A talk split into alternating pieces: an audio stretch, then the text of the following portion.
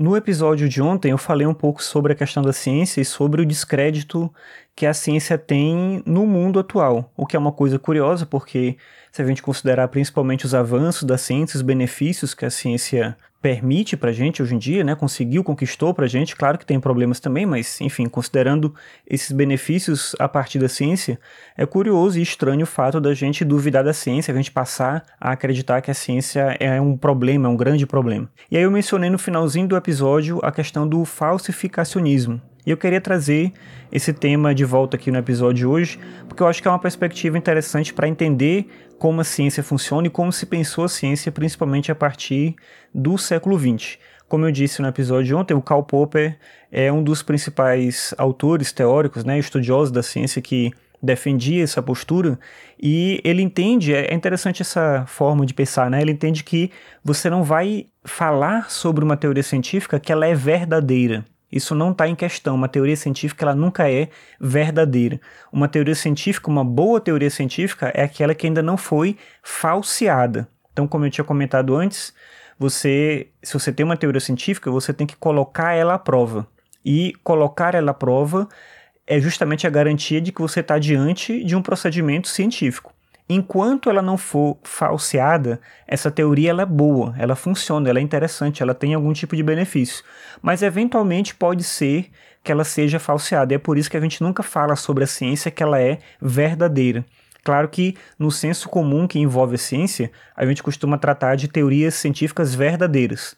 Mas é isso que causa estranhamento em muita gente. De vez em quando a gente vê na divulgação de alguma teoria científica esse tipo de situação em que ah, tal coisa era verdade, mas agora os pesquisadores descobriram que não é bem assim.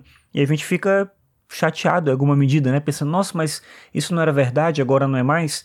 Mas a postura falsificacionista tenta eliminar justamente isso. Nenhuma teoria científica é verdadeira. Ela apenas ainda não foi falseada.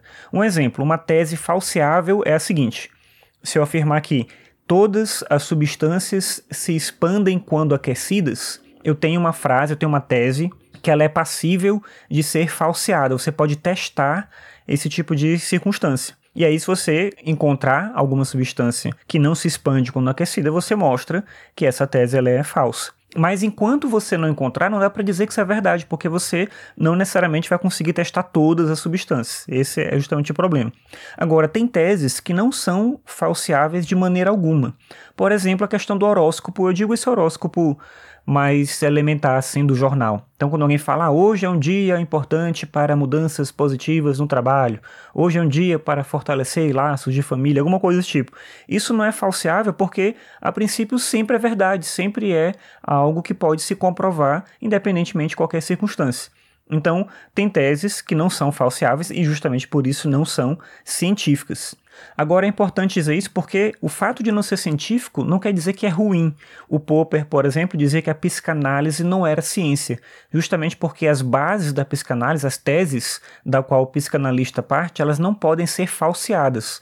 Diferentemente do médico cujo trabalho pode ser falseado, o trabalho do psicanalista não pode ser falseado. Agora, isso não quer dizer que ele não funciona. Então, e mais uma vez é importante dizer isso, a gente não pode falar sobre a ciência de que ela é verdadeira, apenas que ela não é falseada, até aquele momento, pelo menos, e da mesma forma a gente não pode dizer que aquilo que é ciência necessariamente é bom e que aquilo que não é ciência necessariamente é ruim. As duas coisas podem e devem conviver de maneira natural.